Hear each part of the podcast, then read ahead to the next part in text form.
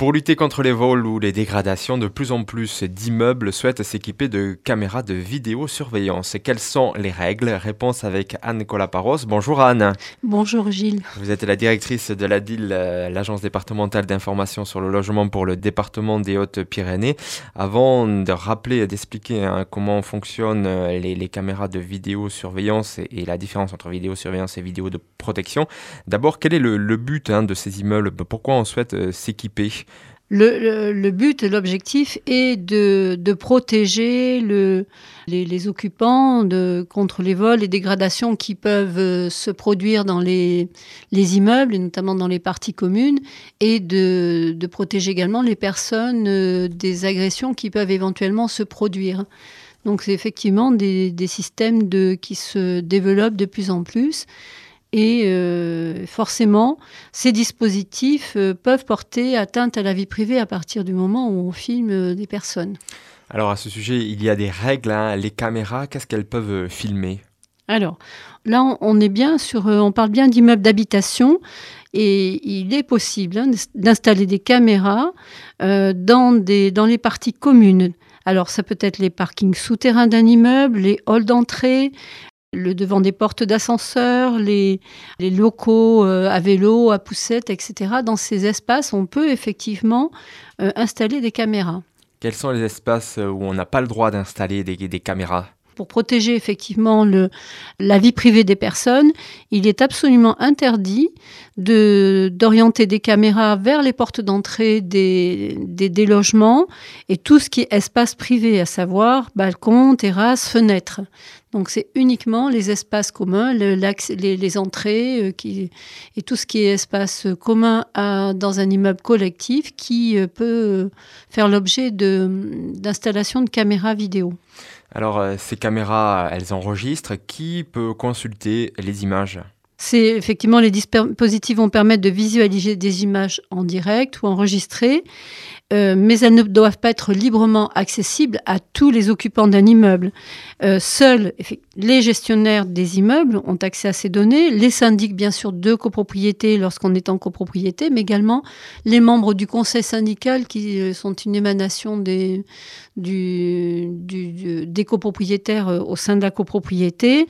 Ça peut être un gardien d'immeuble par exemple pour effectivement visualiser ces images.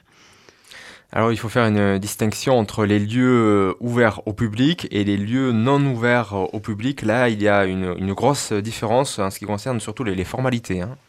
Lorsqu'on reste dans l'enceinte de l'immeuble, d'un immeuble d'habitation, donc dans les lieux non ouverts au public, à l'intérieur, par exemple un parking intérieur ou souterrain, il n'y a pas de formalité particulière pour euh, nécessaire auprès de la CNIL, donc qui est la, la, Commission nationale informatique et liberté. Il n'y a pas de déclaration particulière à faire. Euh, toutefois, dans les, les, immeubles de logements, sociaux, il faut désigner un délégué à la protection des données qui doit être associé à la mise en œuvre du dispositif pour, euh, contrôler l'utilisation effectivement des images. Euh, donc, donc, il y a des enregistrements, il faut tenir un registre de traitement des données, notamment dans les, dans les organismes HLM ou dans les copropriétés. Dans le deuxième cas, si les caméras filment un lieu accessible à, toute personne, si par exemple la caméra est positionnée, orientée euh, vers la porte euh, extérieure qui donne sur la rue, euh, là les formalités sont complètement différentes. Exactement. Si on est sur des lieux ouverts au public par exemple l'extérieur de l'immeuble avec le, au niveau de la porte d'entrée ou, ou des passages euh, ouverts à des commerces, etc. Donc euh, on est dans des lieux publics. À ce moment-là, il y a une demande d'autorisation à effectuer auprès du préfet du département. On va être sur une réglementation qui va dépendre du ministère de l'Intérieur. Donc là, on est sur la euh, on, est sur de la vidéoprotection. Et pour cela, il y a un, imprimé type qu'on trouve en ligne euh, sur le site du ministère qui est euh, ce qui est intérieure.gouv.fr qu'il faut faire remplir par la préfecture. Dans tous les cas, pour pouvoir installer des caméras, il faut qu'il y ait une autorisation des, des copropriétaires et ça se passe au moment de l'Assemblée générale. Voilà. Alors, soit on est sur un immeuble qui appartient à un seul, propriétaire, unique propriétaire, lui, il est libre de décider effectivement d'installer dans les parties communes un système de vidéoprotection. En revanche, quand on est dans une copropriété qui, suppose qu'il y a plusieurs copropriétaires. Ces derniers doivent donner leur accord en Assemblée générale à l'occasion d'un vote pour décider euh, d'installer ces caméras, puisque bon, on est, on, l'a dit tout à l'heure, sur une atteinte euh, à la vie privée. Euh, on parlait tout à l'heure de l'enregistrement hein, de, ces images. Là aussi, il y a des règles. Combien de temps on peut conserver les, les images, les enregistrements? Alors, la durée de conservation des images ne doit pas excéder un mois.